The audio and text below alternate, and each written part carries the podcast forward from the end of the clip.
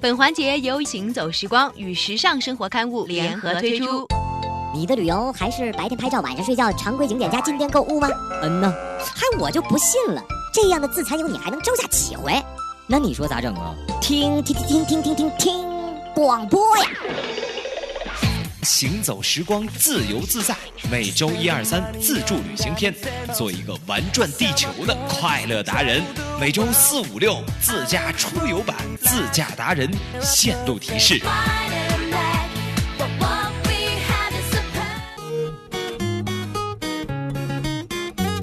The Last week，，大家好，刚刚说俄语，那么大家应该知道，我今天会跟大家一起分享一个我很奇妙的一个旅程——俄罗斯。俄罗斯的国教是东正教，它是基督教的一个分支。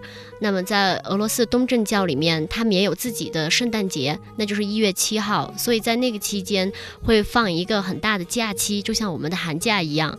他们其实也像中国人一样，他们很注重一家人要在一起聚一聚，然后做一餐饭，大家一起吃。他们很注重那一个十二点跨年的那一刻。当时我们就是我还有我同房家的家人，爸爸妈妈，我们四个人一起是一直要等到十二点那一刻，钟声敲响，然后大家举杯，然后要说一下你最开心的、你最值得纪念的是什么，你有什么很大的愿望，有这么一个仪式，大家才能更清楚的认识自己。之后我们就会举杯喝酒。纪念品和小礼物，在俄罗斯最出名的应该就属俄罗斯套娃了。当然，套娃的价格有很便宜的，也有很贵的。在俄罗斯的一个市场，我们中国人基本上就翻译它为一只蚂蚁，因为它的俄语说出来和这个一只蚂蚁很像。那里是一个买这些纪念品很好的地方，它的那些套娃有很多种不一样的。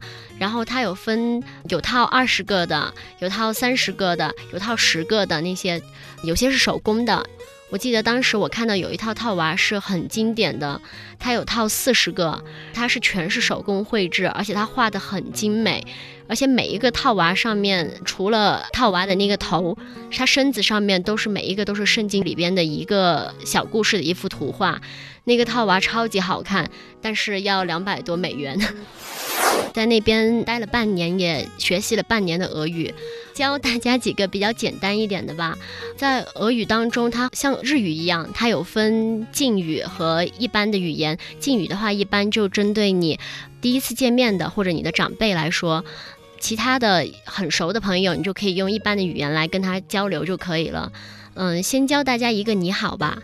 如果是对于一个长辈或者是你第一次见面的朋友，你可以跟大家说 “the last week, the last week 另外一种和朋友之间的就很简单 p r i v a t 说再见的话，敬语就是 d a s v i d a n i a d a s v i d a n i a 跟普通朋友的话，这个是最好记的，那个是我第一个记得的俄语单词，就是巴嘎。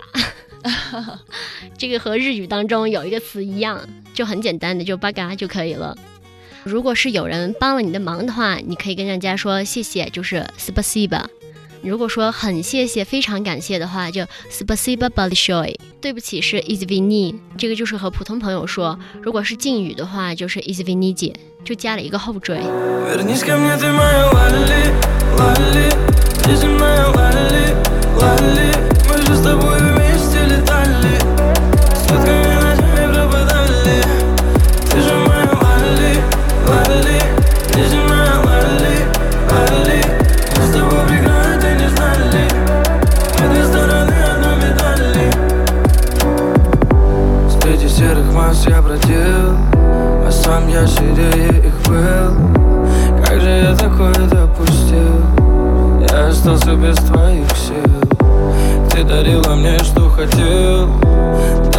Просила взамен Но я этого не ценил. И вдруг я потерял целый мир. Как же подойти и что сказать? Ведь извиняться поздно. Извиняться поздно. Ты меня пойми, я в этот час.